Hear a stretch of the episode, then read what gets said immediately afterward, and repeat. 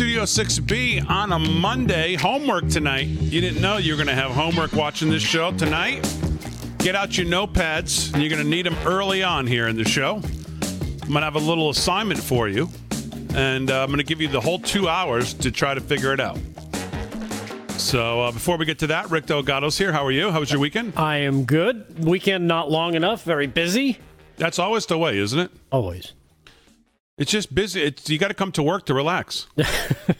yeah. Especially when you're dealing with kids' basketball tournaments driving you crazy. It's like Yeah. protect the ball. You see all of Long Island every weekend. Three Yeah. three games here, four games on Sunday, three games on Saturday. I think Harry thinks I'm lying to him. I talk to Harry on Friday nights, usually after the show, where catch up where he is, what Well, disaster he's caused or whatever. And He's uh, usually at Harry's corner, right? he sits sometimes at Harry's corner in Harry's place, and there's Nashville this past Friday, oh, and he wow. says, "What are you doing the weekend?" I said, "Well, Harry, you know what I'm doing on the weekend. I've got three games on Saturday, four." Games. and he says, "Come on."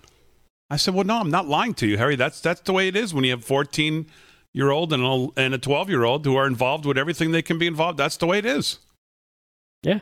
and you wouldn't trade it for anything in the world." Except for a little Except more for sleep. maybe a Saturday at the pool or golf, maybe. But but that's about it.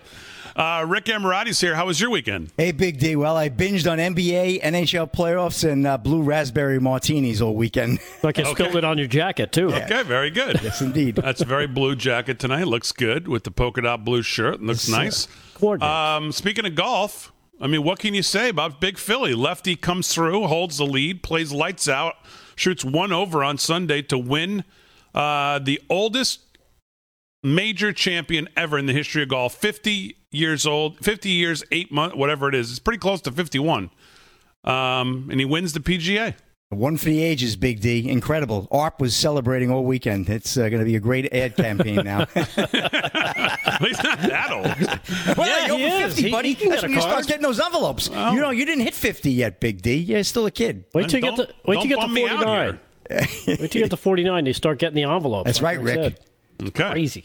Well, you guys let me know how it goes. Um, When I get there, I will. all right, very good. So, all right, here we go. So, here's your you have an assignment tonight. I'm going to give you the full two hours to figure it out, and the assignment goes like this: Just tell me what in the blue hell he is saying. Is this English? episode eight. Roll it, G. Two hours, huh? Okay. But uh, there's, you know, there to be, you know, beginning uh, this effort uh, for 2021 is, uh, I think we've learned a few lessons from last year as well. There's help us, we, they're, you know, being there to help uh, clear roads, rebuild uh, main streets, and so that the families can get back to their lives. That's what FEMA does every single day. All right, it's three minutes past eight on the East uh, Coast. You have until 10 p.m. I'll take it by email, lfs6b at yahoo.com. If you can get the first 18 words of that or so in something that sounds like English, I'll give you my car. One more time, G. Let's just hear the first, very first part of it. Just the first, first five or six, six seconds. Here we go. Roll one more time.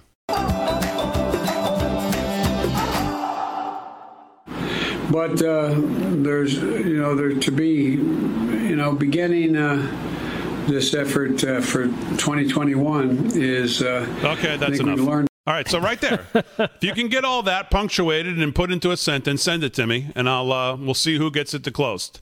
The closest. I sound like him now. Uh, LFS6B at yahoo.com. Is this English episode eight? There you go. You can let me know it uh, by 10 o'clock. We'll see if we have a winner who gets it. Uh, well, I don't even know if there can if there can be a winner. I guess we have to slow it down and go word by word to see who gets gets it after two hearings. Who's uh, who comes the closest to Yeah. what that whatever the hell he said? So If you can figure that out, then you need to go see a doctor, basically. yeah.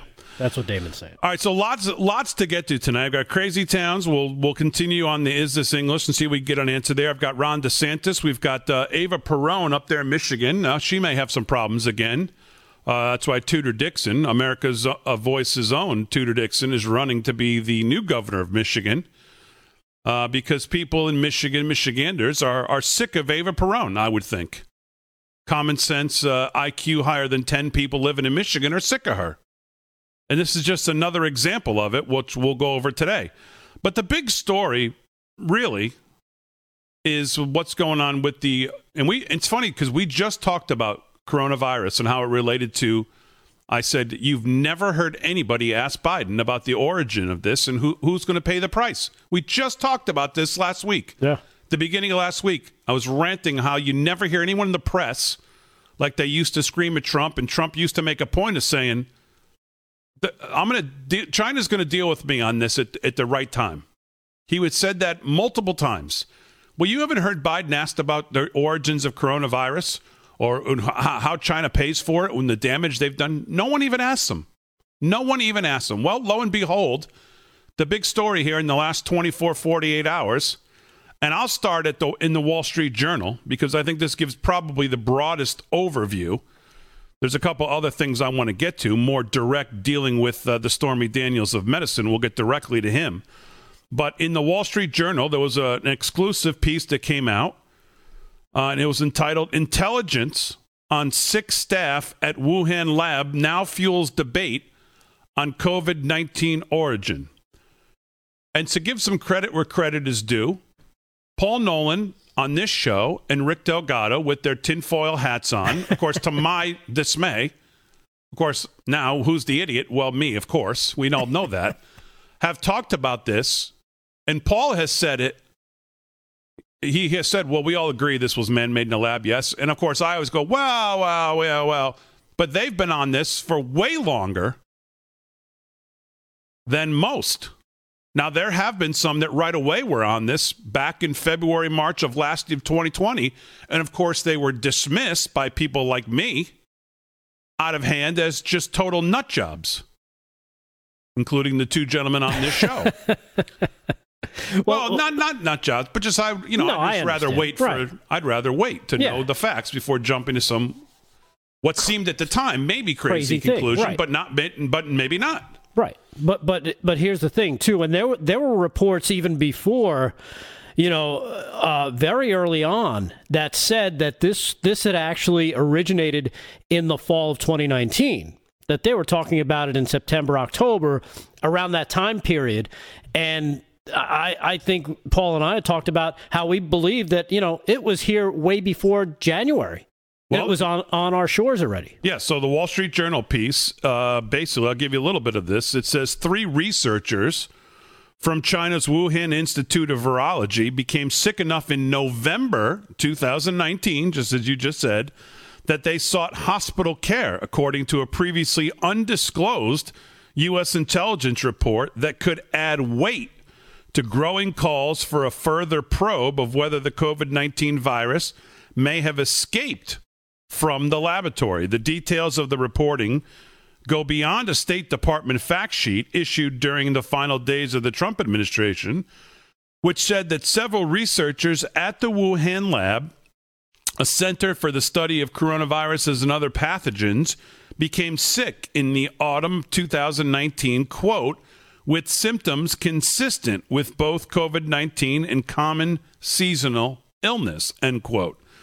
The disclosure of the number of researchers, the timing of their illnesses, and their hospital visits come on the eve of a meeting of the World Health Organization's decision making body, which is expected to discuss the next phase of an investigation into COVID 19 origins. Current and former officials familiar with the intelligence about the lab researchers expressed differing views about the strength of the supporting evidence for the assessment.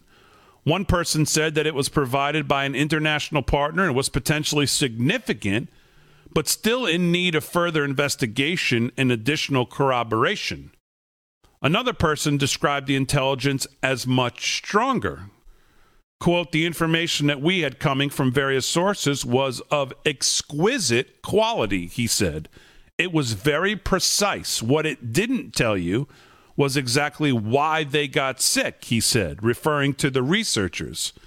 November 2019 is roughly when many epidemiologists and virologists believe SARS CoV 2, COVID 19, the virus behind this pandemic, first began circulating around the central Chinese center of, center of Wuhan, where Beijing says that the first confirmed case was a man who fell ill on December 8th, 2019. The Wuhan Institute hasn't shared any raw data up to now, any safety logs, and any lab records on its extensive work with coronaviruses in bats, which many consider the most likely source of the virus. And I'll repeat once again to break off from the article here for a second that we have talked also on this show about some of the cables messages that were sent back from China to the U.S. State Department. I don't remember exactly the year.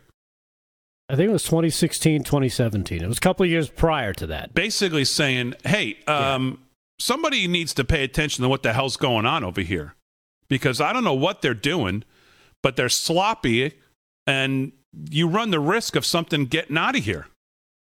So this is not something that was not on people's radar because there was enough there was enough messaging going back and forth between our state department and whoever we had over in the area at the time. Of course, it's impossible to get people in uh, anywhere there to get any real information, but th- there was enough information sent back that we reported on saying, "Hey, um, you better be paying attention to this place and see what they're doing because from what we can tell."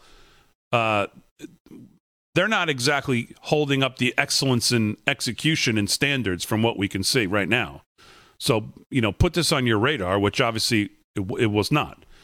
Uh, China has repeatedly denied that the virus escaped from one of its labs. On Sunday, China's foreign ministry cited a WHO led team's conclusion after a visit to the Wuhan Institute of Virology in February that a lab leak was extremely unlikely the U.S. continues to hype the lab leak theory, the foreign ministry said in a response to a request by the Wall Street Journal. It is actually concerned about tracing the source or trying to divert attention. The Biden administration declined to comment on the intelligence, but said that all technically credible theories on the origin of the pandemic should be investigated by the WHO and international experts. Now, I don't know how much um, confidence anyone's going to have in the WHO doing uh, any of this work, quite frankly. But I guess that's to that's to be seen. Quote: We have uh, continued to have serious questions about the earliest days of the COVID nineteen pandemic, including its origins with the People's Republic of China. A spokesman for the National Security Council said. So. We're going to dig into this tonight a lot. I've got a great article from Matt Margolis about the Stormy Daniels of, of science the flip flopping Fauci, who's now flip flopped on this, which, as Matt Margolis says, his latest flip flop might be his most disturbing yet. And we'll get to that and a lot of other stuff here. Glad you're in on a Monday. Is this English? I'll be waiting, eagerly awaiting your um, your take, if you can get it done in the two hours. But uh, there's, you know, there to be, you know, beginning uh, this effort uh, for 2021 is, uh, I think we've learned a few lessons from last.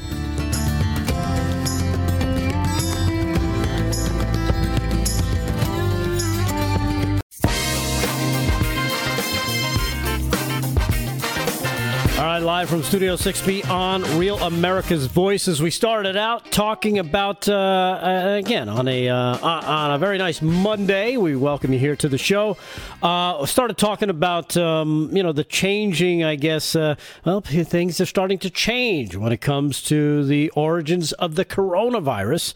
And uh, I was going to jump into this anyway with the news, so let me do that. Talking about Dr. Anthony Fauci, who Damon mentioned just before we went to break, about how now, he has reversed course yet again today, now claiming it is, well, highly likely that the Chinese coronavirus developed naturally. He believes that it is highly likely it first occurred naturally before spreading from animal to human, since no one is more than 100% sure.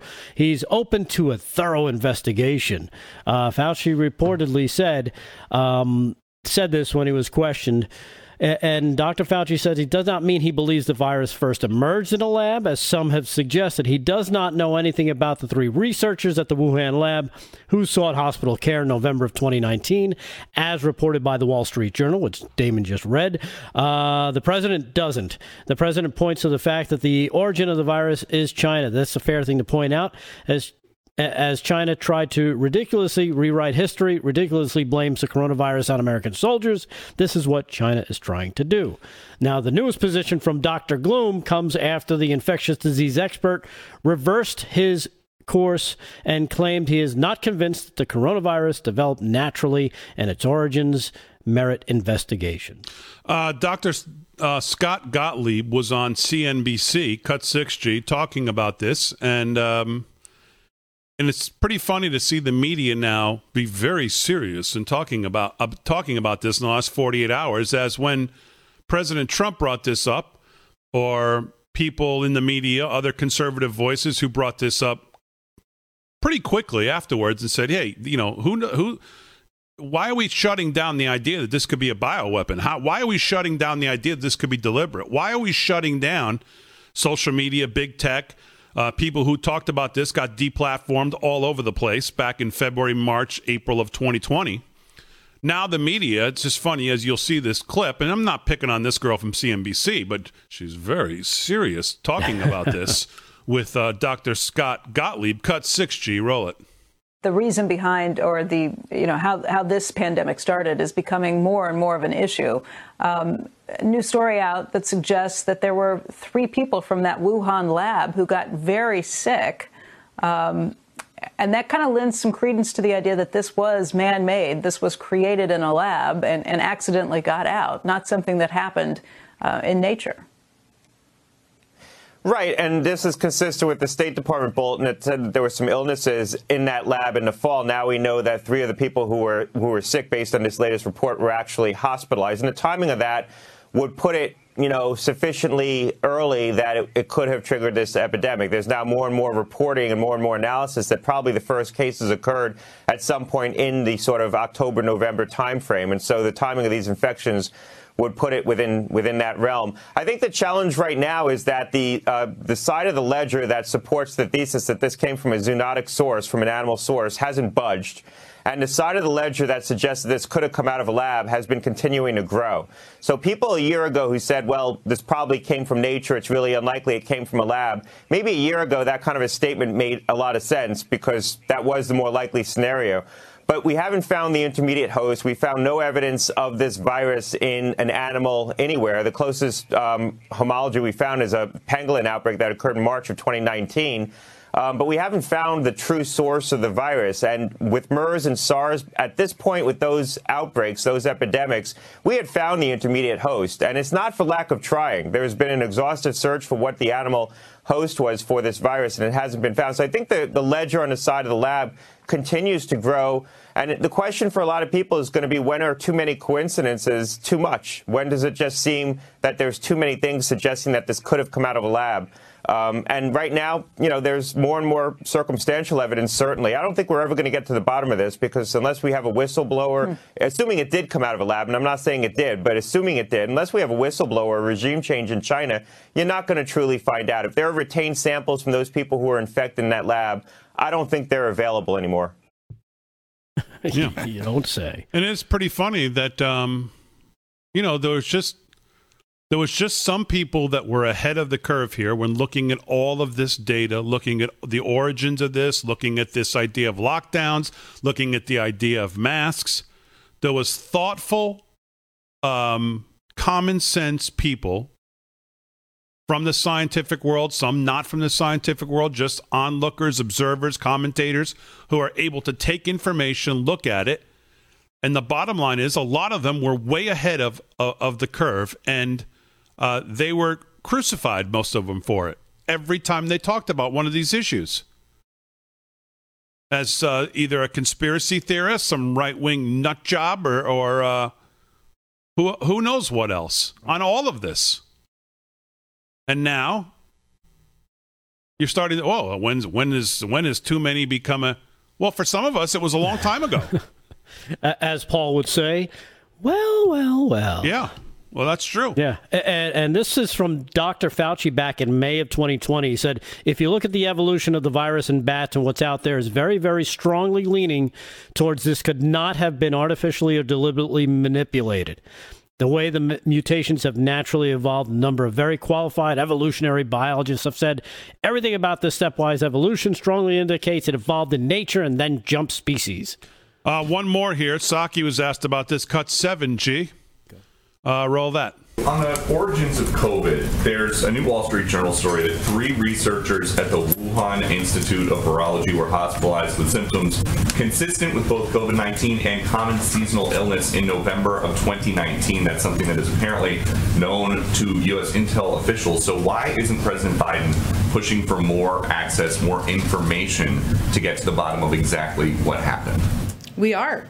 Uh, and we have repeatedly called for the WHO to, to support an expert driven evaluation of the pandemic's and origins that is free from interference or politicization. Now, there were phase one results that came through. Uh, we were not, uh, during that first phase of the investigation, there was not access to data, there was not information provided. Uh, and now we're hopeful that uh, WHO can move into a more transparent, independent phase two investigation. But with 589,920 dead Americans, at what point does President Biden say, we don't want to wait for the WHO. We don't know what they're doing. This needs to be an American led effort to get to the bottom of what happened. Well, first of all, we need access to the underlying data and information in order mm-hmm. to have that investigation. And, and why not? But he talks all the time about how he's known President Xi for a long time. So why can't he just call and, and we need them for that information? I think you're misunderstanding how this process. Oh, I don't think works. he is. An international investigation led by the World Health Organization is something that we've actually been pressing for for several months in coordination with a range of partners around the world. We need that data. We need that information information from the Chinese mm. government. What we can't do, and what I would caution anyone doing, is leaping ahead of an actual international process. We don't have enough data and information to jump to a conclusion at this point in time. So, is there any amount of casualties from COVID in this country that would make you want to not wait for an international effort and just do it as well I, I, have to say i think the family members of the loved ones whose lives have been lost and uh, deserve accurate information data not the jumping to a conclusion without having the information necessary to conclude The problem is she thinks she's going to get it from the WHO. That's yeah. the problem. That's what. It, whoa, WHO, WHO. Who cares? We know what the deal with the WHO is and the guy who runs that deal. That's the problem. And it's just, these are the same people, by the way. When Trump was talked when Trump talked about getting into there early to try to get into the lab, and he couldn't get into China, he couldn't send people there. We tried to send people there. These are the same people who jumped all over him. And now, whoa, yeah, we got to wait for the WHO. We got to do this. We got to do that. Yeah, and he makes a good point. Well, if he talks to him so much, if they're such good friends, why don't you just ask him yeah. for it? Just ask him. Right. Just have Joe oh, well, mumble something out. Hopefully, it's it's English and. Uh, that's not how this works. Gotta wait for W. That sound like someone who's gonna get any answers for you? Uh, I wouldn't hold my breath.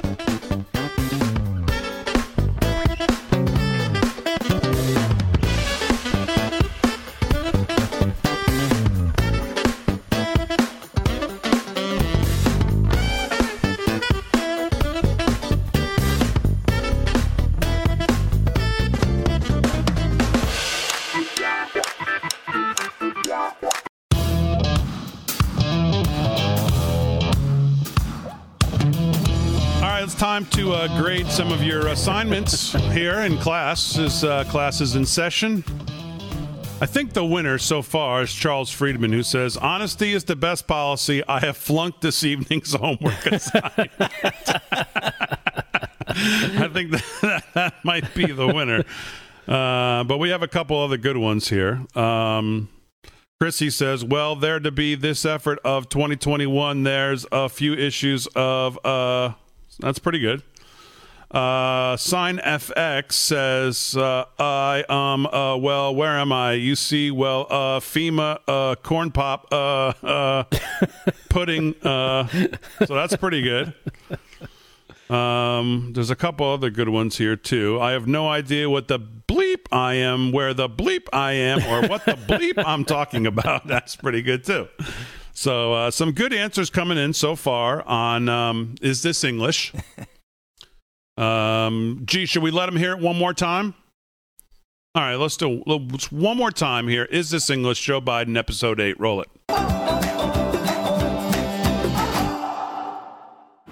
But uh, there's, you know, there to be, you know, beginning uh, this effort uh, for 2021 is, uh, I think we've learned a few lessons from last year as well. There's help is we they're, you know, being there to help uh, clear roads, rebuild uh, main streets, and so that the families can get back to their lives. that's what FEMA does every single day. It's probably news to news to FEMA, but that's good to know. So yeah, it's it's actually on their creed. Like if you walk into the building, it's written up there. What he just said. Beth was pretty close. I was looking at Beth's here. She says, "But um, there's you know there's to be you know a beginning." And it was kind of lining up what he was. Uh, so she's pretty close. So uh, yeah, but what did, does it mean? Well, that's please. We don't have nine hours to do a show. We've only got two, but so the people have come in uh, here with some pretty good answers so far. So, all right, let's do some news, more news here with Rick Delgado. What else is going on? Well, there's a bunch going on. Of course, uh, your favorite, uh, I want to say your favorite governor was on display over the weekend. I guess you may have heard this. Maybe you didn't. If you have social media, maybe you caught a picture of her. Uh, Michigan Whitmer's up uh, M- Michigan Governor Whitmer apologizes after a photo emerges on social media.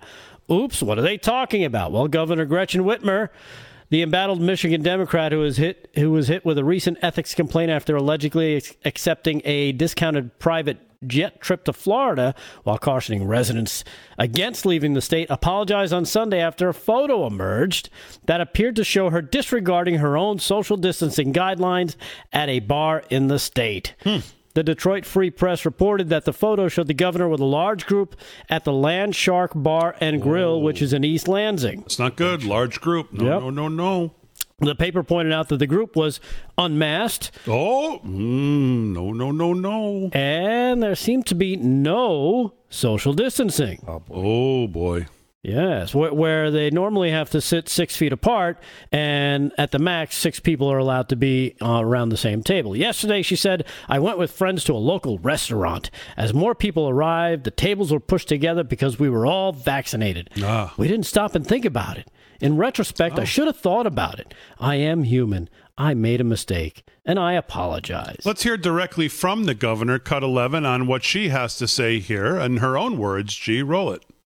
So I'll just say this. You know, I um, I put out a statement. I wrote that statement. It mm. is, you know, it was an, an honest mistake, and sure. I I have apologized for it. Yeah. Um, I yeah. think that we have specifically not gone forward and penalized businesses that are oh. trying oh. to do the right thing. No. It's those that have flouted and put people's safety oh, yeah. at risk that sure. um, like you know are the most concerning. But I don't know that there's a, a, lot more for me to add at this point in time other than those uh, former Spartans, or I guess you're a Spartan for life, who know the establishment should be aware that it's now a restaurant and they have pretty good pizza. This evil woman, I can't even say what I want to say. the, the, the, the height of hypocrisy coming from Ava Perone here is so infuriating that she gets up there and and that's that's what she thinks is, gets her off of this. That excuse. This is someone who's when when you when you were locked down in Michigan, she sent her husband to their to their uh, second home because she said he had to rake the leaves. Meanwhile, none of you could travel, but her husband was able to travel to their uh, whatever other house in the woods there because she claimed that he had to rake the leaves. What do you then, think is less believable, her sincerity or that they have good pizza there? yeah, that's also a very good point. Uh, but her, I think her sincerity by far takes the cake. Yeah. Um, then she takes this trip. Um, and now this.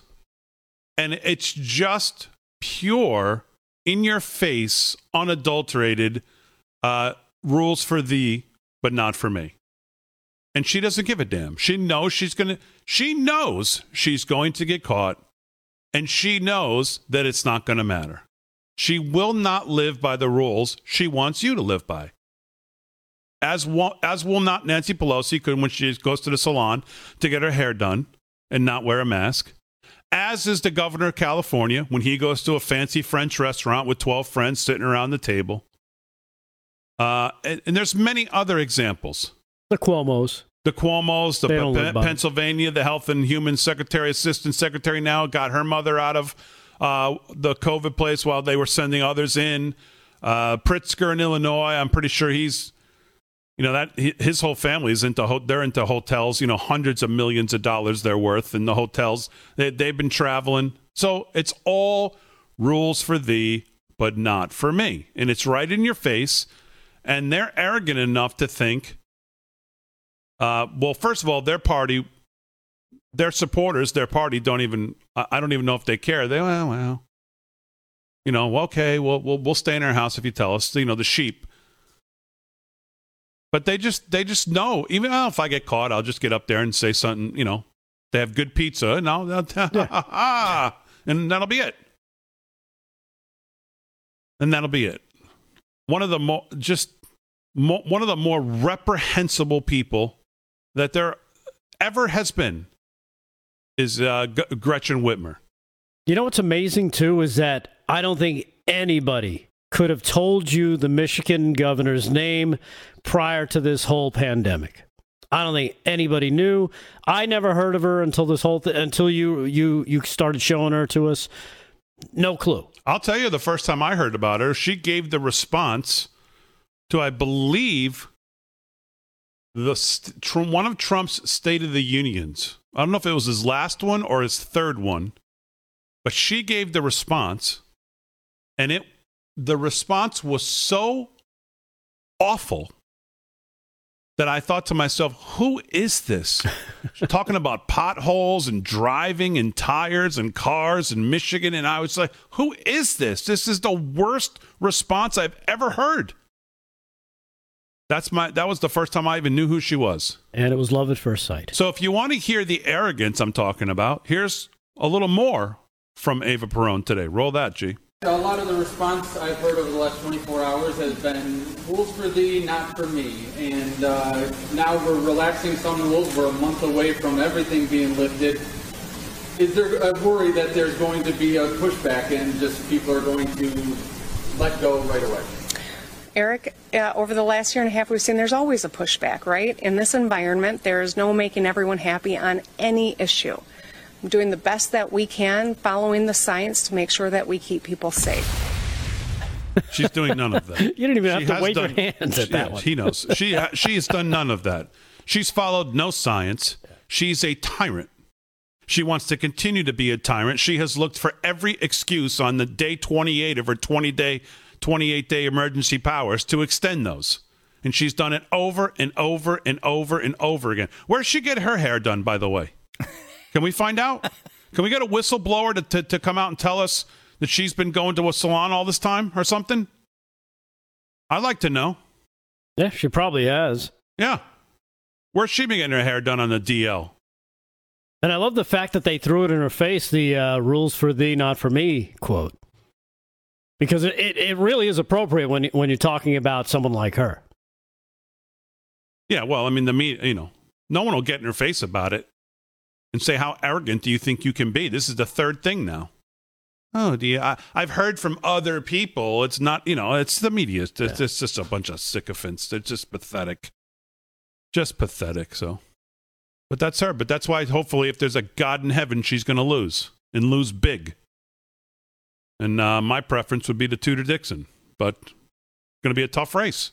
Yeah, Going to John, be some good candidates in there. John James is running, I believe, right? If she wins, if she wins, I, I, I I'm not even sure. I mean, I don't even know what that would. What what, what would that mean? What wor- what world are we living in if she wins? What, what's going on in Michigan? if she wins, then People just want to. They're just into self torture. What what is it? that then that has to if, if that doesn't prove any type of election fraud then i don't know what does because she hasn't gotten any good press in the last year and a half Well, we'll see. so All right, what else?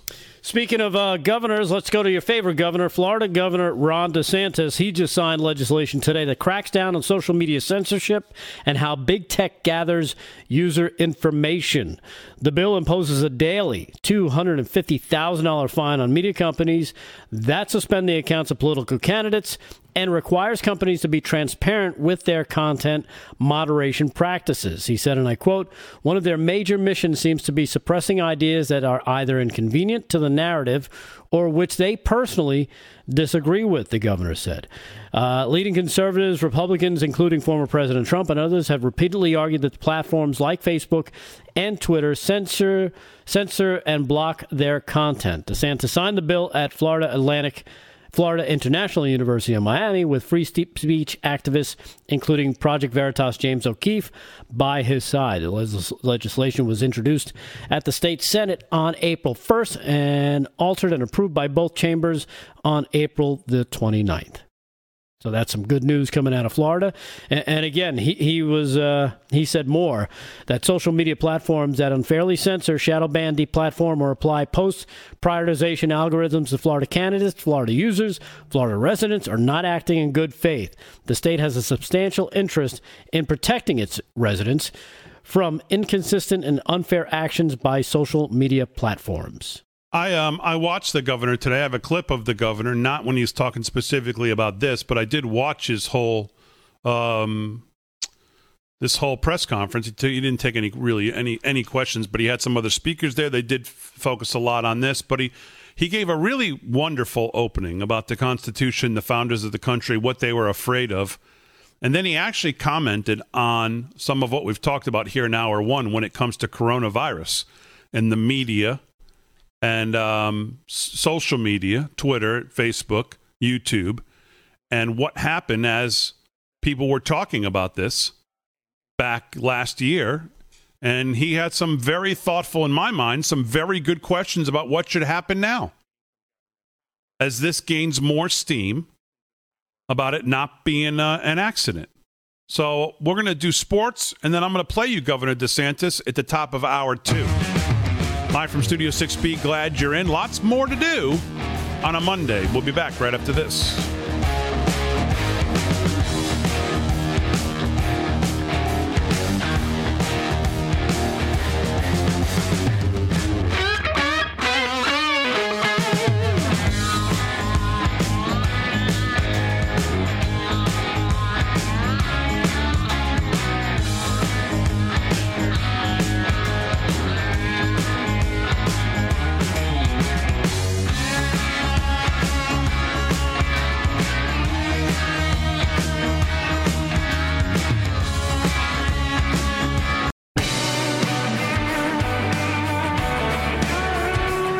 From Studio 6B on Real America's Voice on a Monday night.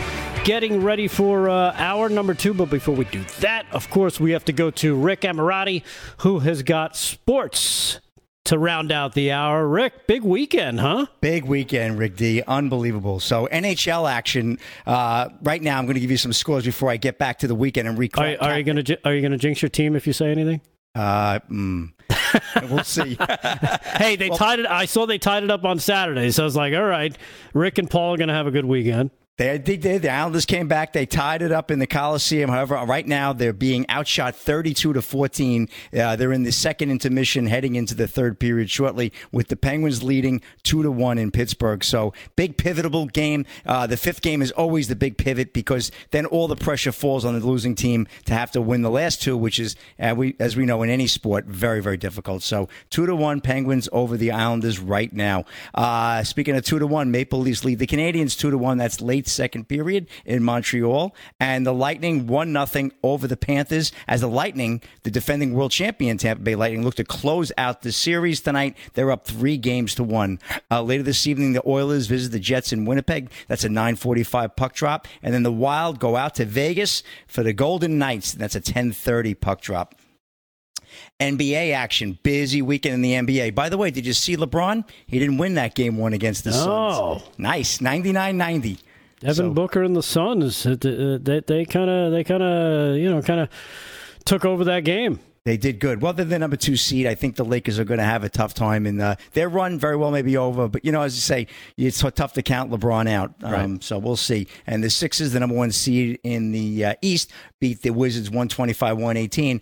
And uh, the Jazz, uh, who were the number one team in the NBA and in the West, and the overall winner of the season, lost to the Grizzlies 112-109 in a bit of an upset there. The Grizzlies were a playing team. So Memphis, who's a 25,000 to 1 shot to win the NBA title. Not bad, huh? You got to lay a 100 bucks to win 25 grand if they win. So some people may make, make that bet. Yeah, Um, just one game in action tonight, uh, right now, and that's the Bucks leading the Heat. Uh, in a, they're dominating the Heat, I should say. It's 70 to 45 with about two minutes to go in the second. Giannis has 15, and uh, Bryn Forbes also. Uh, Brian Forbes has, has 19 for the Bucks. So uh, Bucks seem to really be dominating that game. Plus, they're at home and they lead the series one nothing. Milwaukee's another really, really tough number three seed, and uh, they're going to have something to say in the East as well. Yeah, but but the Heat they went to the finals last year. Yeah, the Heat. They just yeah. I know they they played well, but they're having a real they're having a tough uh, tough series. Uh, so we'll see. We'll keep an eye on that. And uh, game two uh, later on tonight, 10 p.m. tip. Uh, the Trailblazers, Portland Trailblazers, go out to Denver to take on the Nuggets. Portland is up one nothing. So Damian Lillard looking to put his team up over the top two nothing there on the road. So uh, we'll keep an eye on the uh, earlier game scores for you in the next segment. MLB action uh, earlier today. The Rays blew out the Blue Jays 14 to eight. That's a final. Uh, Phillies and Marlins 2 2 tied top sixth. Uh, bottom of the fifth, Tigers lead the Indians 3 to 2. Top of the sixth out in uh, New York, Rockies 3 nothing over the Mets. Uh, Brewers 2 nothing over the Padres. That's in the top of the fourth. Orioles and Twins tied at one in the fourth. Bottom of the second, Cardinals and uh, White Sox, nothing, nothing. And uh, 9:40 is the last game tonight. First pitch with the Mariners and the Athletics. So let's go to Phil Mickelson. Absolutely, not only the story of the weekend and the story of the month, could end up ultimately being story of the year. Unbelievable. The ageless wonder Mickelson wins the PGA to be the oldest champ in history. This is an AP report from Kiawah Island in South Carolina. And uh, the pandemonium closed in around Phil Mickelson as he walked toward the 18th green at Kiawah Island, where thousands upon thousands of euphoric fans wanted a piece of the history he delivered Sunday in the PGA Championship. For all the thrills and spills that have defined his 30 years of pure theater, his latest act gave Mickelson his own place in the game. A major champion at age 50, the oldest in the 161 years of major golf championship. Uh, that final walk toward a two-shot victory was as much stress as he faced over the final hour, and it was a bit scary until Mickelson emerged out of the masses and flashed a thumbs up. Mickelson never thought he was too old to win again, much less a major. He just didn't have much evidence on his side until a remarkable four days at Kiawah Island, uh, where he kept his nerve and delivered all the right shots for the sixth major, and by far the most surprising. He made two early birdies with the magical wedge game that never left him, and then let a cast of challenges fall too far behind in catching him in the shifting wind off the Atlantic. Boy, sounds like a story here. Uh, a real, a real uh, summer poem. Uh, Mickelson closed with a one over 73 to win by two over Brooks Koepka and Louis Oosthuizen. Uh, one of the moments I'll cherish my entire life, Mickelson said. I don't know how to describe the feeling of excitement and fulfillment and accomplishment to do something of this magnitude when very few people thought I could. Um, you know, Phil Mickelson actually had to get a special exemption to even play in the tournament. He hadn't won a major in two years, which is just absolutely incredible. Almost feeling like he knew something was up because uh, destiny was on his side. Love Phil Mickelson, great sportsman. Um, you know, really cute story about his mom who was tweeting his sister, and I know this went viral. Uh, but his sister Tina uh, got a tweet from the mother uh, saying uh, Phil Mickelson's sister Tina revealed the conversation she was having with their mother as Lefty was wrapping up a historic PGA Championship victory. I got this from Ryan Gaydos of Fox News. Uh, Tina Mickelson tweeted Sunday night the text message she got from their mom Mary. She, her mom said, Tina, text Philip and tell him to just par in. Don't hit bombs or activate calves. Just par. They will have to catch him. He won't listen to his mother, so you text him. Uh, hurry, Mary Mickelson wrote. Uh, Tina responded, I'll text him. He's the only one Phil is listening to today. And Tim Mickelson, of course, is the uh, caddy for his brother, and uh, he passed along the information. So, how about that from mom there? Uh, you know, a little bit of family working in there and uh, destiny for Phil. What a fantastic story. Absolutely love it. Um, so, you know, we wish him well. But it, what, what's amazing is that you would think, as as long as he's been around, and to hear it's only his sixth, and you know, how many guys have more than like one major? But still, you would think that someone like him you would put him up, you know, in the double digits, but he really only has six, which proves how hard the, these majors are to win. Yeah, well, he's always been in the shadow of Tiger to a degree. You know, right. I, I guess he relished it when uh, him and Tom Brady were able to uh, take on Tiger, and I guess it was at Barkley that they played, right? In yeah. that tournament. That was a lot of fun. I was thinking about that and never thinking that Phil Mickelson would really be taken seriously again. And boy, was I proven wrong. And I don't know there's too many people that had him in Vegas winning that one. Yeah, he became the oldest major championship. He's 50 years old, 11 months, and seven days days. I have to tell you, I tweeted out a congratulations to him. I want to thank Susan Riesma. Uh, I was actually on a call for seven hours, believe it or not, on this Prince thing, and I actually missed the end of that. Unfortunately, she reminded me. I'm like, oh, I better tweet out a congratulations. It was the most likes I've gotten in any of my tweets ever. So a lot of people love Phil. Great sportsman. Great to see him win. And uh, real quick, Rick, Pro Bull Riders this weekend. Uh, the PBR Bad Boy Mowers Invitational presented by Union Home Mortgage, VyStar Veterans Memorial Arena down in Jacksonville, Jacksonville, Florida, with all our Patriots down there. The event winner was Cooper Davis uh, with a winning ride score of 91 and three quarter points. And the high mark bull was Detroit Lean. Detroit Lean. Boy, I wonder if he knew Eva Perón. Uh, winning bull score with 45 and a half points. uh, by the numbers, uh, uh, believe it or not, uh, Kaique uh, Pacheco is back on top. he just leapfrogged Jose Vitor Leme and picked up picked him by 16 and a half points. So he had a good ranking. He was fourth. Jose Vitor Leme, who was the reigning champ going in there, uh, he had two two outs, so he didn't make it too well. So you know we'll keep an eye, but uh, PBR good action this weekend, All and right. uh, Chase Elliott won the uh, shortened NASCAR Cup Series uh, in Austin. Uh, Chase Elliott managed the slipping and sliding, the standing water, and the poor visibility that made it hard for drivers to see just a few feet in front of them. This was an AP report, Rick, and when NASCAR's debut at the circuit of the Americas ended early because of poor racing conditions in the rain, Elliott had earned not just his first victory of the season, but also historic ones for Hendrick uh, Motorsports and Chevrolet. Uh, this was Chevrolet's 800th win for the company and 268th for Hendrick Motorsports. So uh, anyway, Elliott was followed by teammates Kyle Larson and uh, Joey Logano. Wet, washy weekend, uh, but you know, anyway, down in Austin. So that's a wrap in sports. I know we got to wrap it. All right, you got it, Rick. Well, thank you very much. That wraps the first hour here on a Monday night, live from Studio 6B on Real America's Voice. We got hour number two. We've got some uh, crazy towns coming up. From what she says, hey, they're pretty good. Uh, so we look forward to that. Also, more of your emails that, trying to describe if, if this is English coming from Joe Biden and a whole lot more. So stay there. Thanks for watching. Hour number two up next, right here, live from Studio 6B on Real America's Voice.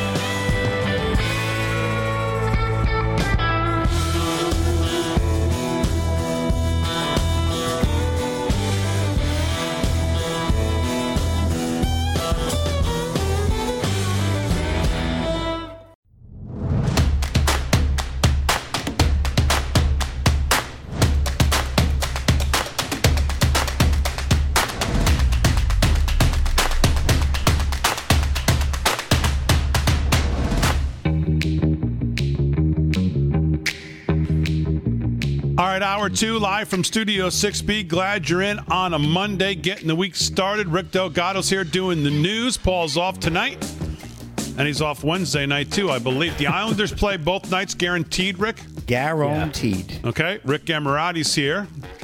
Uh, as a real cast member of the show who doesn't have to uh, bag out when the Islanders are playing. Uh, Rick, Rick Gamarati's here doing do sports. Geo Fran holding it down. Glad you're here getting good responses on our homework assignment on uh, Is This English from Joe Biden. Of course, I've got a couple who really, the essence of really winning and giving the right answer um, would be the one that said, I told you, I think it was Charles was the gentleman's name, who said, I have failed tonight's assignment. I give up. And then, really, the winner is um, one that I saw. I don't know whose the name is, but the um, they said, Damon, the true answer is well, it's Doris. Doris said, Well, Damon, the correct answer is no, this is not English. End of story. wow, it was that simple. Yeah, it's that simple. The answer is no. It's gibberish from a dementia patient. That's what it is. so, well, uh, someone who speaks and I can understand very clearly every time he does is the governor of Florida. And as Rick mentioned in hour one, he w- gave a press conference today about signing this legislation in uh, about uh, big tech and protecting uh, Floridians from from them and giving them the ability to, uh, well, I guess pursue legal action if the, if if necessary. But before he got to a lot of that, he gave what I thought was a really good opening kind of statement about the founding of the country, the founders, what they were afraid of, the Constitution, the attacks on liberty.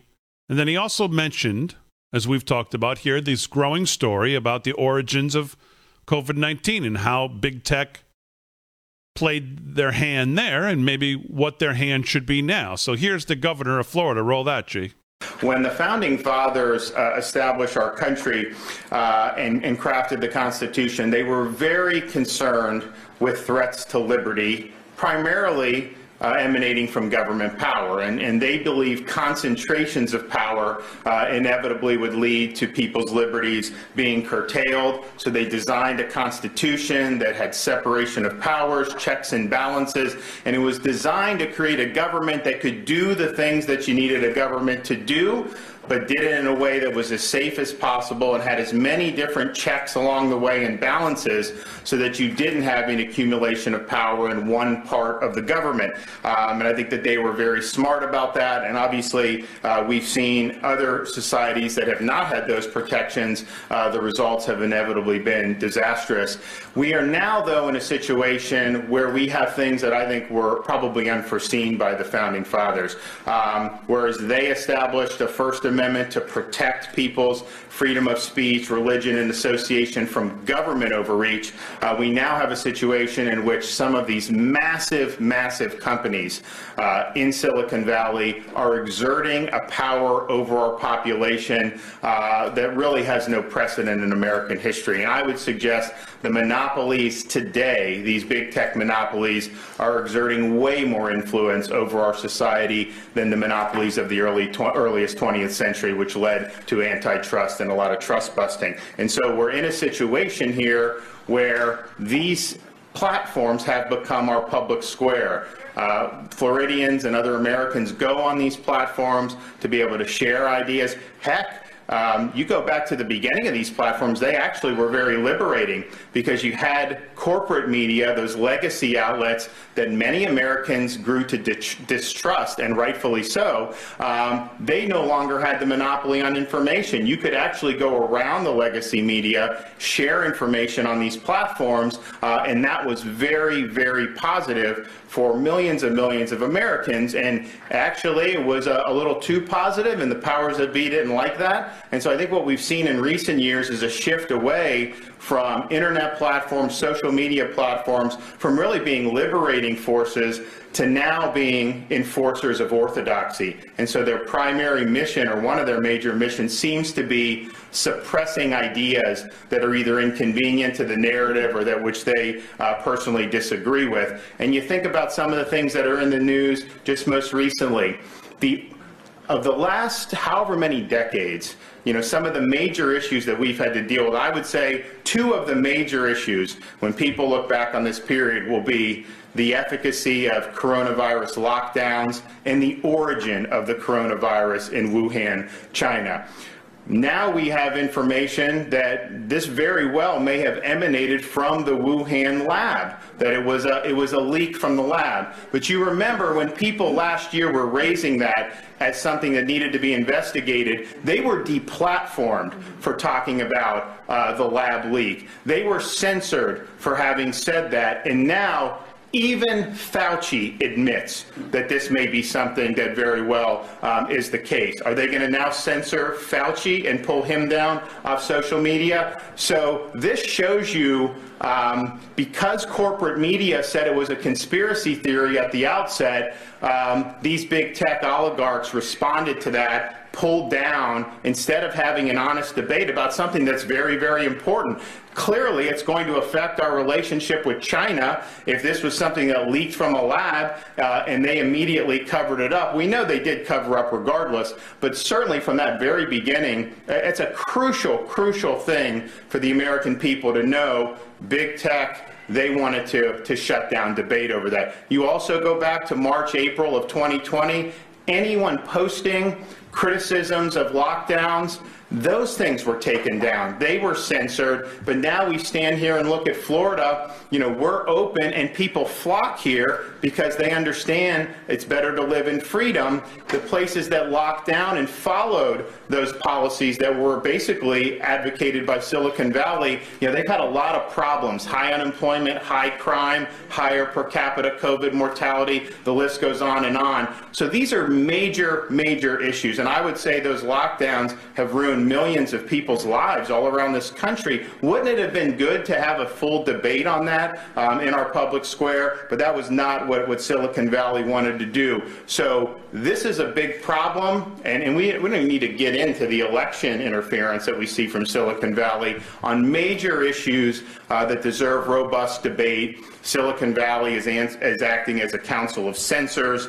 Um, they cancel people. When mobs come after somebody, they will pull them down. They shadow ban people, which creates partisan echo chambers. And honestly, they are some of the major reasons why this country is divided for, for doing what they're doing.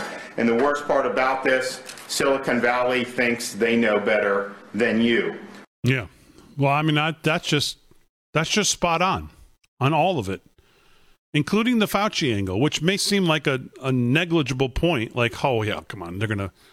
But that, but yeah, what about it now? Is now it's now it's hip to be uh, square, as they say. Now it's okay to be into the well. This may not have been. Uh, people were on this a long time ago and raised at least the idea of well, shouldn't we find out that this is not lab created? This was that maybe not even an accident. You know, there's still that point too. Now you're hearing, oh, this could have been created in a lab, but they're they're not taking the extra step to say not only could it have been created in a lab, but how do we know it was released as an accident at this point? Shouldn't it all be on the table? You would think. Yep. But here's the problem. The problem is we have all the wrong people to deal with this at this point. All the wrong people. You hear Jen Psaki, they're never going to get any information about it. And if they did, by the way, they still wouldn't be able to, they wouldn't do anything about it because Biden's with all of our enemies.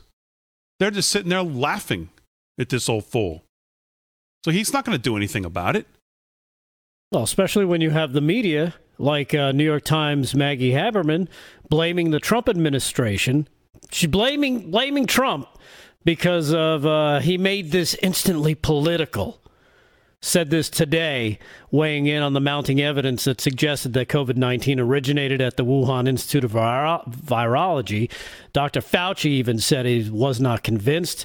And according to Haberman, it's President Trump's fault and former Secretary of State Mike, Mike Pompeo are to blame for the theory immediately being shot down by the media because they burned their own credibility over and over again. So they're looking for they're looking for a scapegoat now. Well, it's like, well, we got fooled. Well, you know, he made us think this. The boogeyman, Orange Man bad. He made us think this. That's why we couldn't we couldn't uh, take it seriously. The lab leak. Yeah, well, only someone who writes for the New York Times could come up with that because the point is he was right. The Again. point is, is your job is to actually go out and try to figure, do some reporting on it. But you guys are also in the tank for the other side, and all you wanted to do was how to get Trump every day. You didn't want to do any reporting. You didn't want to give it any credence. You didn't want to go look into it. You didn't want to have an open mind. So that that's lame. Which that that that excuse is lame and stupid. Well, that's the. Uh, and so is she, lame and stupid, and so is the paper. that's the New York wrap, Times. Wouldn't wrap fish in that paper.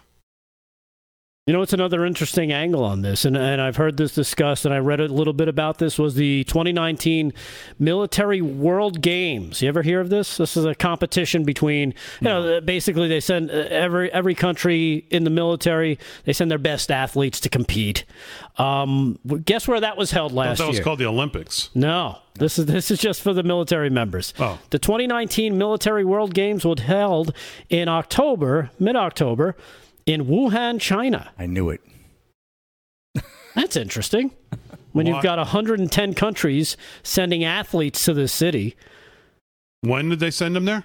Uh, it was October of 2019. Why is that interesting, though? Am I not getting? That correlates with the dates of what we're talking about in terms of when when this coronavirus quote unquote was uh, leaked or purposely dropped out. And and China's made the connection of saying well it was the American military that actually infected us when they came here. For those games? Yeah. I've never heard that. Really? Well it, now you that what does that mean? That doesn't mean I'm on last to find out anything yeah, so it's uh, that could be another angle because people have talked about this too as well because it happened right around that time. Same time, you've got all these participating nations, like I said, 110 countries, 9,308 athletes participated in these games in the second half of October 2019 in Wuhan. I mean, here's the bottom line. Think about President 45 Trump and think about the current President Biden. Who do you think if all the information was out, it was no doubt it was created in a lab, whether it's accident or not an accident. Even if we find out it was, which we never will, even if we find out it was released on purpose, if we find uh, the phone call with Xi on the phone going, release it, if we have that, do you think Biden's going to do anything about it? Who do you think would, would have handled this situation? Do you think Biden's going to do anything about it? Do you think Tony Blinken's going to do anything about it? He's sitting across the. He's getting slapped around already from the Chinese at the table. Yeah, but what, what do you Kamala? think they're going to do? Oh, yeah, we could send Kamal over. Yeah, so that would be it. very effective. He's doing great work on the border. Yeah, pull her away from the border. Oh, no, she's not there.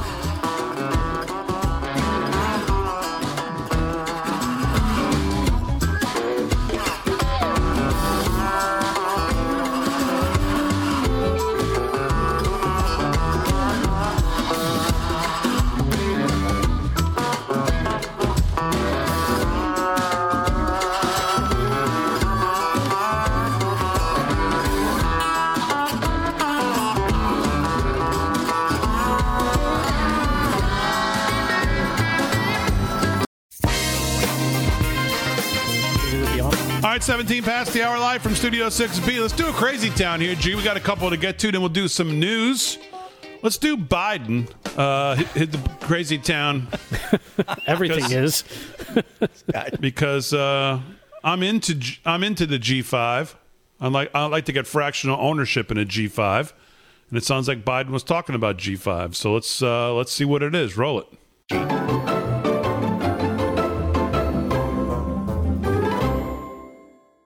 Hello, everyone. And uh, but today not only been an affirmation of our shared history of sacrifice that binds the Republic of Korea and North and the North, uh, excuse me, and uh, the United States together. Where the hell are we? Our alliance has long been the linchpin of peace, security, prosperity, and the region growing more prominent and us being together.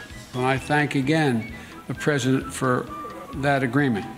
Today, we made important progress on a range of issues.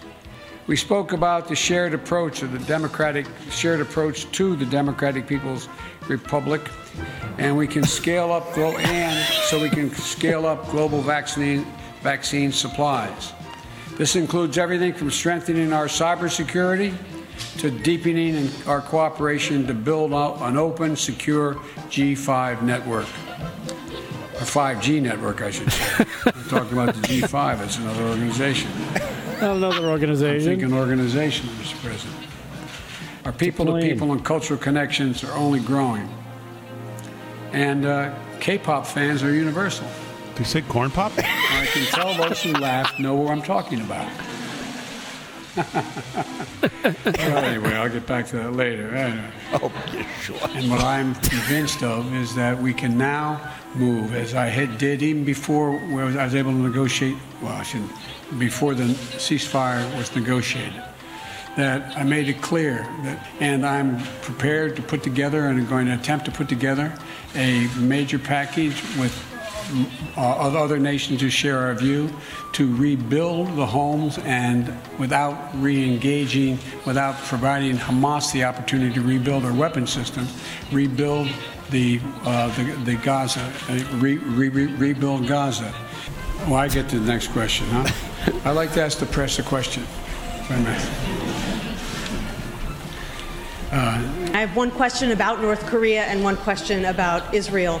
We've changed this one question thing, haven't we? what I never do is I never make a judgment what a man or woman is going to do or not do based on what they said. But what I would not do is I would not do what had been done in the recent past. I would not give him all that he's looking for is uh, national, international recognition as legitimate and, uh, and say, and give them what allowed him to move in the direction of appearing to be more, uh, how can I say it, more serious about what he wasn't at all No serious idea. Thank you. Can you say it? Look at the prime Is that minister. it? What the hell we is this guy think talking that about? over the remainder of 2021, we're, we're going to be able to vaccinate every American. We have enough. We have enough vaccine to vaccinate every American. Period. Right now, and we're going to be able to do that by the midsummer. I don't believe, I never have believed, that there's a large percentage of Americans who will not take the vaccine. Time for one more, Mr. President. If you're not asking me a mean one like you usually do. President Obama says that there is footage and uh, records of objects in the skies, these unidentified aerial phenomenon, and he says we don't know exactly what they are. What do you think that it is? I would ask him again. Thank you. Come on, Bob, let's go. This guy doesn't. He's like, I didn't even ask any questions. What about me? Did he say, "Come on, boss, let's go"? what? I, I would love to have. Um,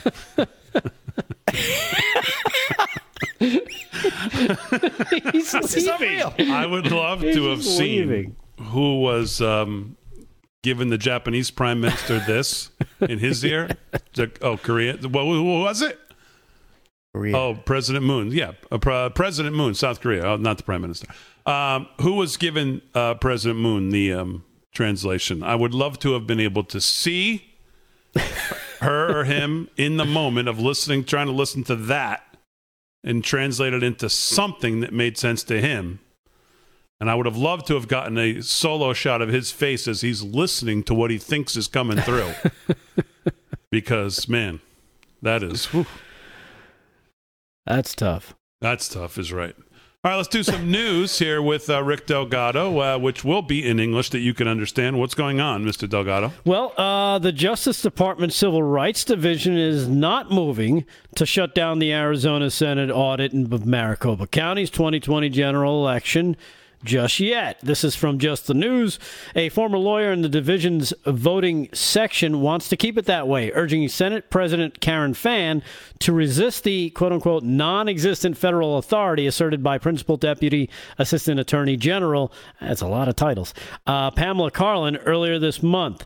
And I quote, conducting an audit of a past election does not violate the Voting Rights Act or any other federal election law, J. Christian Adams wrote May 7th as president and general counsel of the Public Interest Legal Foundation and Election Integrity Group. Um, this is largely saber rattling, in my opinion. He told uh, Just the News uh, earlier today. Whether or not Arizona capitulates, I cannot predict. Considering that most states usually do, it was not. It was not unexpected they would rattle. Uh, the Supreme Court in 2013 threw out the Justice Department's pre-clearance requirement for state voting law changes, and it could greenlight further limitations in a brief case about Arizona restrictions on provisional and absentee ballots. Adams worked on voting rights cases in the George W. Bush administration. His letter to Fann is dripping with contempt for Karlan, whom he accuses of false claims about his own work and partisan effort with the law. Of course, they're talking about the uh, audit of the Maricopa County election for 2020 that is currently going on. I guess it restarted today. Uh, this week, four House Republicans accused Karlan of trying to intimidate Fann, that is the Senate Republican in charge of the audit, and cribbing her talking points with leftist groups that demanded federal intervention in the audit. So basically, what they're saying is that the federal government has no jurisdiction over what is going on in Maricopa County as the audit continues. Florida's Matt Gaetz, Arizona's Andy Biggs and Paul Gosar, and Georgia's Marjorie Taylor Tyler Greene may have uh, been spooked by Fann's disclosure that the Senate had previously shelved the plan opposed by Karlan, canvassing voters in precincts with high numbers of anomalies. It's unclear what effect Karlan's warning letter has had on the audit, whether DOJ will take further action, or if the two sides have even communicated in the past two weeks. So there you have that. Uh, again, uh, I guess the federal government trying to uh, put a little scare into the people doing the vote in Maricopa County and doing the um, the Arizona election audit that is currently going on there. Anything you want to chime in with that? Nope. Nope. All right, so let's move on.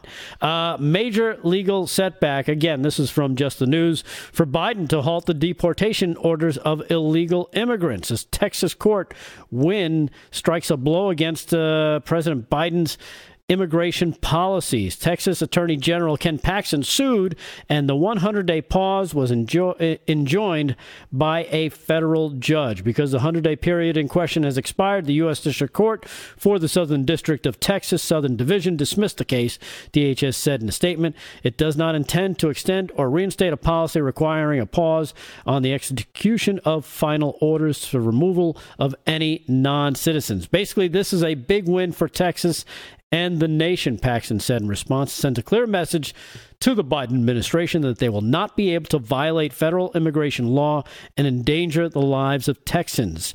This administration's failed policies have only exacerbated the crisis at our southern border and further exhausted the regular duties of our law enforcement officers. Under President Joe Biden, ICE carried out the lowest number of monthly deportations on record in April, while illegal border crossings reached a 20 year high. Ugh. But don't worry, he got 8 million votes. Doing a great job. All right, another crazy town. Couple more good uh, clips. I have an Ami Horowitz piece tonight that you're probably not going to believe, as with most of his pieces. Tonight's might take the cake, though.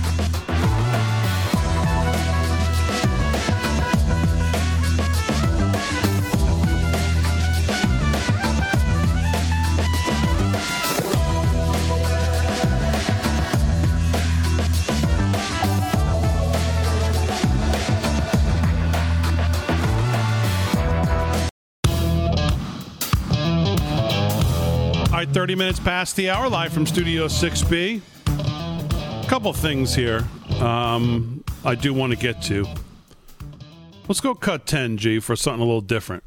Just not going to spend a lot of time on this, but I think this, again, I watch the Sunday show so that you all don't have to because, well, you have standards. And so I watch them. And um, this is one of the Sunday shows. This is George Will. Ugh. And uh, this is what George Will said. Roll that. For something going forward on this January 6th commission, it's kind of hard to believe it's even controversial. Well, it's No, controversial stop it for for a reason. Why, why is it why is it hard to believe that it's even controversial, George? Because some of us don't buy into the nonsense that you all spewing that somehow the president incited an insurrection at the Capitol. Instead, there was just some knuckleheads who uh, thought I don't know what. Quite frankly, I still don't know what they thought they were going to accomplish. But just because some of us don't buy into your narrative that you and George Will and the media have pushed about that day and the president's role in it, Liz Cheney and the such. It's hard to believe that we don't trust Nancy Pelosi to run a uh, and this party that tried to impeach the president twice on nonsense that they're going to run a um, a commission to get to the bottom of what happened. We don't trust that. That's hard to believe. No, I, I think not. I think it's not hard to believe. Go ahead, G. reason we have something new in American history that is a political party defined by the terror it feels for its own voters. That's the Republican Party right now. Every elected official is frightened of his voters, therefore doesn't respect his voters, doesn't like his voters, and is afraid that a vote for this will be seen as an insult to the 45th president. McConnell has a point. There are going to be lots of investigations. Journalists are going to go through this. There are 450 some criminal charges now being brought with 100 more probably to come. So there's going to be lots of uh, uh, information about this. I would like to see January 6th is burned into the American mind as firmly as 9 11 because it was that scale of, of shock to the system. Okay, so just please shut him up. And I think that is one of the more inane, insane, stupid, asinine comments I've maybe ever heard. That somehow January 6th should be burned into the American people's mind on the same scale of 9 11 where Al Qaeda attacked the United States after months of planning, killed 3,000 plus people, brought down two buildings, the two biggest structures in New York City, the center, the beacon of the financial center of America, flew a plane into the Pentagon, set it on fire, took down four, I believe, commercial airliners and George Will thinks that a hundred knucklehead thugs who thought they were to, I don't know what, running into the Capitol, where the only person killed was by Capitol Police. And there was a few deaths, I believe, outside, and that's not excusable, and I'm not making light of it. But the idea that somehow these two are on the same scale is beyond my ability to even argue the point. It's so stupid that anyone would argue that or believe it. Nobody approves of what these people did on January 6th. It's appalling. But the idea that somehow this is on the same or even remotely the same as September 11th, 2001 is beyond stupid. And it's nonsense like that that you can't even I mean, you just can't even take these people seriously because when the, when they they propagandize to that extreme. Did you see this when he said that? Yeah. I actually, for some stupid reason, I did have it on, and it, it's the kind of thing that makes you want to pull your shoe off and throw it at the TV. Um, but you know, I don't even know if I, I understand what you're saying. I, I just, I don't even know if that's true. It, it, it, it, it gets you so angry because it's like, it, it, you know what it is? It's it's the left's way. And George Will, let's face it, he's a leftist. Don't, don't, don't, don't let them say, oh, well, he's a Republican. He's not. He is a leftist. If he's saying something like that, it's because he's on. He's he's of the same mind of, hey, let's call Trump a Nazi. Let's call him Hitler. Let's make it so extreme and that's what they do. And this is this is the the leftist Marxist tactic. Make it so extreme and point it out and try to equate those two so you are just as disgusted. They try to make that emotional connection.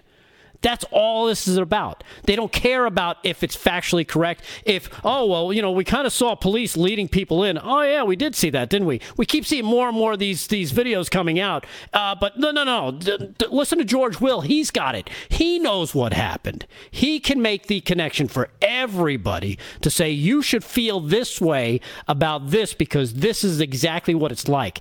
It's not even close. Not even close. Four commercial airliners crashed that day. Thousands of people died. The United States was changed forever that day. U.S. foreign policy was changed forever that day. The way we share intel, the way we do all kinds of things changed forever that day. How the president gets gets about on Air Force One, and I mean, we all know the stories of what happened that day. And for him to compare the two is so mind numbingly, I don't even know what the word is. And it's amazing that George Stephanopoulos, I know he's there with Hillary Clinton on speed dial and everything, and he's just, but he, nobody even says a word to him about it. Like, uh, uh, real, really, George? Do you really think that? You know why? Because they agree. They're like, yeah, that's a good one. I should have said that. They're probably just jealous of George Will that they didn't say it themselves. That's that's probably the only problem they have with it is that oh, I wish I would have said that. because that's how they think. That's what they think. They think they can make that emotional connection and they think, well, if I can get these people worked up over this and connect it to this, this will be this will be right up there. Oh, it's going to be right there. It's not even close. Not even close. And again, once and if they do investigate this correctly, and we start to see all the closed, uh, uh, what is it, the closed circuit video that comes out, oh, th- you're going to see a completely. Why do you think they do want to pass this? They want to control what what this investigation looks like. The Democrats, they have no they, they have no uh, no illusions about what they want to do here. It's about controlling the narrative and casting blame on Trump, anybody who voted for him, casting everybody like that as the villain. You might as well have been a Nazi killing people yourself, killing babies yourself, because that's what they think of you. An insurrection where there was not one weapon found. An insurrection where there was not one weapon found, and that comes from Senator Ron Johnson questioning, I believe, the chief of the uh, either FBI, criminal, whatever division she was from, in front of Congress, uh, in, fr- in front of the Senate that day. We played for you on this show. Was there any weapons found at the whole scene? Not a one. Oh, it's on it's on par with 9/11, George. Unbelievable. Unbelievable. This is the kind of nonsense that's going on in the Sunday shows. Uh, a couple one other thing. What was the other thing I want to get to? Okay, I got to play this. So we've been talking about what's going on in Israel. So Ami Horowitz goes to Portland State University. And he goes to raise money for Hamas. That's the pretext where he shows up on campus. Hamas is the terrorist group that's firing rockets into Israel. Here's how it went. Roll it.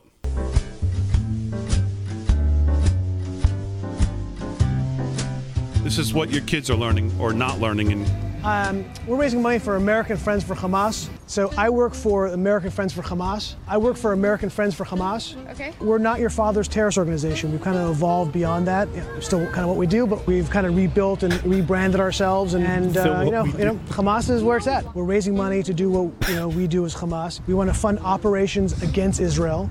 And you know the type of uh, attacks we're talking about are cafes and schools and you know soft targets. Type of operations we're talking about against you know soft targets, schools and cafes and that kind of thing. Make them feel it. Hospitals and destroy cafes, you know, shopping malls and schools and places of worship. This is the kind of stuff we're talking about. Civilian populations. And uh, this is the only way we can fight back, really. The suicide bomber is all we've got. I mean, that's kind of like, because it's the poor man's F-15. It, it, Right. And do we again against Israel, and, and that's kind of what we're looking to do. Okay. Thanks for your time. Yeah. Uh, and fund uh, operations against Israel. That's the kind of thing we're doing. Okay. Well, Hey, great. thanks for your time, man. Yeah, of course. Appreciate it. Good luck. Thank you. You know, we're essentially the uh, the logical extension of BDS. It's like BDS the next level is what we're doing. We're kind of like the next level BDS. You know, it's like BDS, and then we're like BDS plus. You know, we we're looking to wipe Israel off the map. Yeah, we want. You know, we we're looking to destroy Israel. We don't want just Gaza. We want to have all of Israel. Uh, I, I've actually been learning about last in this last school year about everything that's going on over there. So I, I like the sound of what you're doing. It sounds like the great thing to do. totally Oh. against the Israeli genocide. Awesome. We just want to get rid of Israel, and you know, Yeah. it's for the it's for the Palestinians. Stay off drugs. But we would love you to check out our website. That would be wonderful. Good luck. Thank you. If you feel like donating to help the cause, to fight back, and that'd be great. For sure, we'll definitely. And maybe consider making a donation. Sure. Great. Probably like 15 bucks. 15 bucks? No, that'd, that'd be great. I don't know, maybe like 10, 20 bucks. 15 to 20. Five or ten dollars. Maybe like ten dollars. Five dollars. Ten bucks. Ten dollars. Five or ten bucks. Ten bucks. Let's say twenty-seven dollars, since that seems to be my Bernie donation. This is all about peace and love. We got to fight back as the oppressors. I agree. See you, brother. Yeah, I mean, it's important to kind of fight back and not let not take it lying down, if you know what I mean. Hey, Sure, peace, absolutely. peace and love. Yeah, Oh, thank yeah. you. Peace and love. Yeah, peace and love. See you, man. Yeah. Thanks, bro. Yeah, take it easy. Appreciate it. Hamas thanks you. I thank you. Thank you. Peace and love. Pe- you believe peace is important, right? Of course. Of course. But we got to get peace. You first got to destroy some stuff, you know. See you, man. There you go. Poof. Go to Portland State, raise money for Hamas. Kids, clueless. Oh yeah, sure. Fifteen bucks, twenty bucks. I hope he takes all that money and donates it to Israel. however much he raised. Well, I'm sure he didn't take any of it, but the, I mean, the idea is obviously, I mean, to show up on campus and start talking to college students, say I'm raising money for Hamas. Uh, oh, sounds good. Soft targets. Yeah, you know, schools, he, he, he churches. Says, he says, he says the suicide bomber is all we have. It's like the poor man's F-15. The kid goes, "Oh yeah, oh, okay." This is, uh, I mean, is that is that breathtaking? Stunning. That is breathtakingly stunning. These are kids on Portland State University campus. And to go out there and say you're raising money for a terrorist organization to hit soft targets in Israel, they don't even flinch. They don't even flinch. And then they're willing to tell you how much they'll donate. Uh,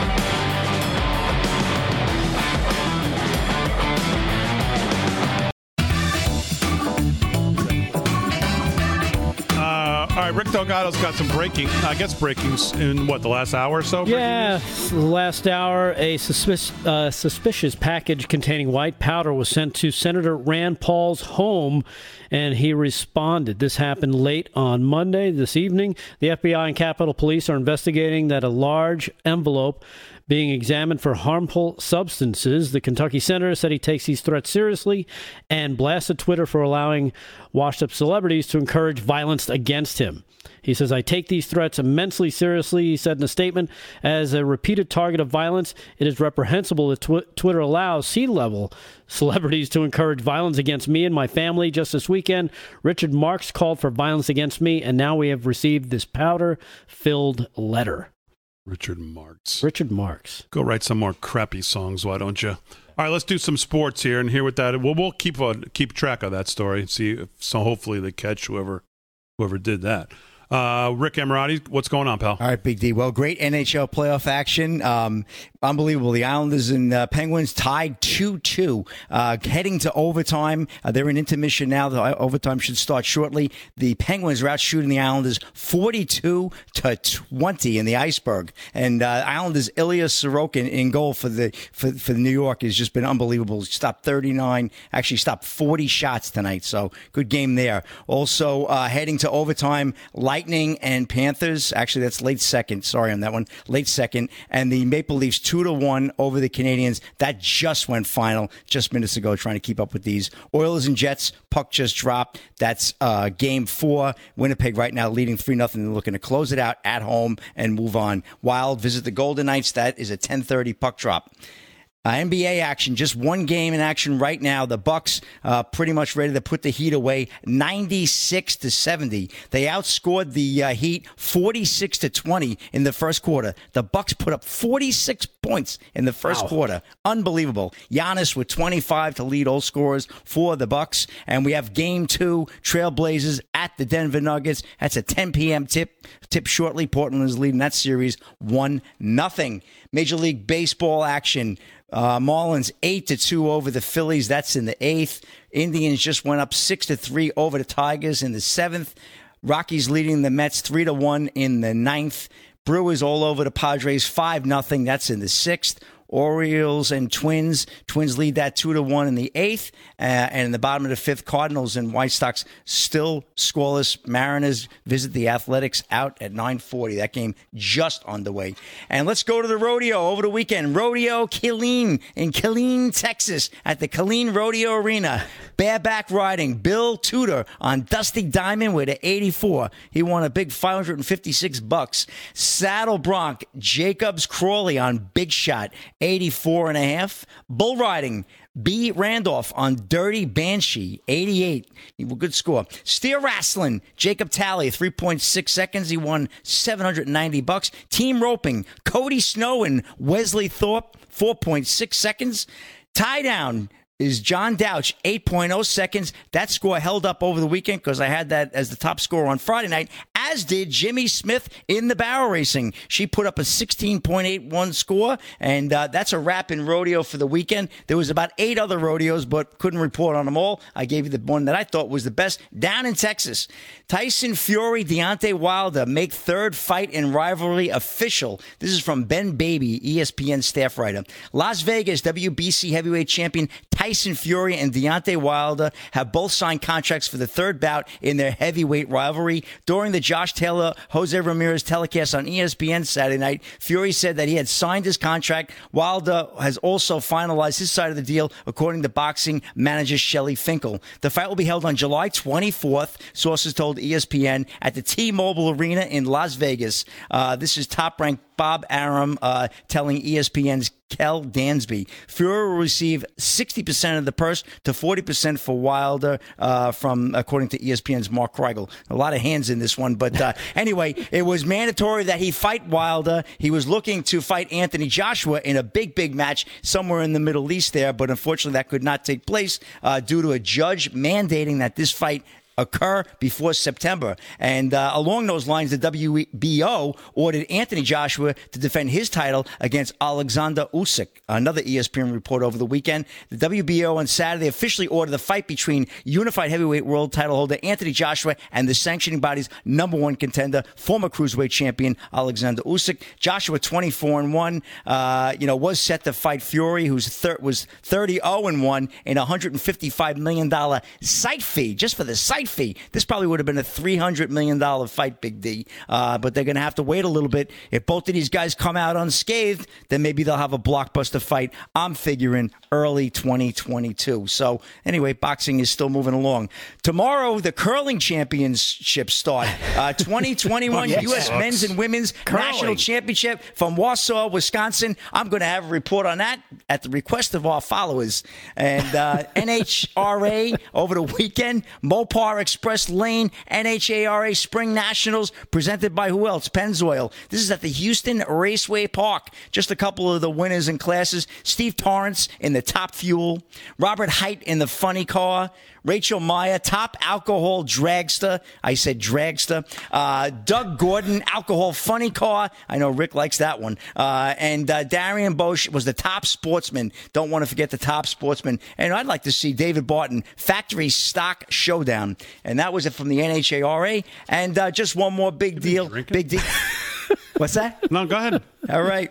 I got one more. Julio Jones says he's out of Atlanta during you all. mean Julio? Julio yeah, well, Jones? Julio, Julio, his Julio. brother? Julio Jones in Julio, Atlanta. okay. Yeah, me and Julio down by the schoolyard. Big D. Shannon Sharpe was live on Fox tonight. Uh, this is from Daniel Canova of Fox News. Uh, as trade rumors continue to circulate around Julio Jones, leaving the Falcons, the former All Pro wide receiver, all but solidified that he won't be playing in Atlanta when the 2021 season starts. You know, he's a big, big time player. You know, how many Pro Bowls? Five, five pro, seven time Pro Bowl, actually. And uh, he got hurt last year. I know he missed out, but it looks like he's leaving Atlanta. There was a rumor that uh, Shannon was trying to start with Skip Bayless that he was going to go to the Dallas Cowboys because he was actually shown Julio Jones wearing a Dallas Cowboy shirt earlier today, but he said, no, there's no truth to that No, rumor. you can't lose one. You can't leave one loser team and go to another. You got to. He, if he's going to leave Atlanta, he wants to go somewhere he's going to win. Yeah, like like Tampa. Anywhere. We'll I mean, see. He's not going to go to Dallas. We'll He's not going to win see. anything there. Yeah, come on, Big D. Anything Watch. else? In, That is a wrap in sports there, Julio. All right, very good. Anything else in the news, Rick? Uh, there's a few things floating around here. Do you want to uh, a little Fauci or, or no? Uh, Have you had enough of the Fauci? Well, let me give you three guesses, and the first two don't count. All right. Well, this is good news about Fauci. A poll released uh, shows Americans' trust in Dr. Fauci is plummeting. Oh, Wow, that's real, really okay. Canceled culture. Yeah. Talk about late to the game, late to the party. Hello. Convention of States Actions, a conservative activist group, and the Trafalgar Group, a national polling survey company, conducted the poll of 1,093 respondents, the largest group that lost that lost confidence in Fauci. Um, with 66% responding that they have lost faith in him. 41% of independents say they've lost confidence, and Democrats have the most confidence of the disease experts, showing they had 20% showing a decrease, while 32 said they had higher confidence in him since the start of the pandemic. How many said that? H- higher confidence? Uh, 32%. So Where was that? The Mental Patients uh, Institute? That- where, where was? Who has higher confidence in this guy? I have no idea. Guy's been around more than a. I mean, guy's been around more than a drum and a clothes dryer. I mean, what are you talking about? This guy's flip flopped everything. He's been wrong on everything. Literally been wrong on everything. As Tucker Carlson t- said tonight, and I had it in front of me, and I don't now. How in the world does this guy still have a job? And how can we concentrate so much power on a guy that's proven himself to be an absolute gold plated phony and liar and serial flip flopper on everything? This guy. well, that's DC. He's a he's a swamp creature of the uh, you know. He is the Stormy Daniels of science. That's what he is. As always, we salute. God, I sound angry. Uh, we salute our military active and active. How original. Firefighters, first responders, EMTs, everybody on the front lines. Shut up, Rick. Uh, thanks, everybody on the show. Thanks, G. Thanks, Fran. Thanks, Rick. Thanks, Rick. Thanks most of all to you, the Live from Studio 6B audience. We'll be back tomorrow night, 8 p.m., right here at Real America's Voice. Back with you in 22. We'll see you then. But uh, there's, you know, there to be, you know, beginning uh, this effort uh, for 2021 is, uh, I think we've learned a few lessons from last.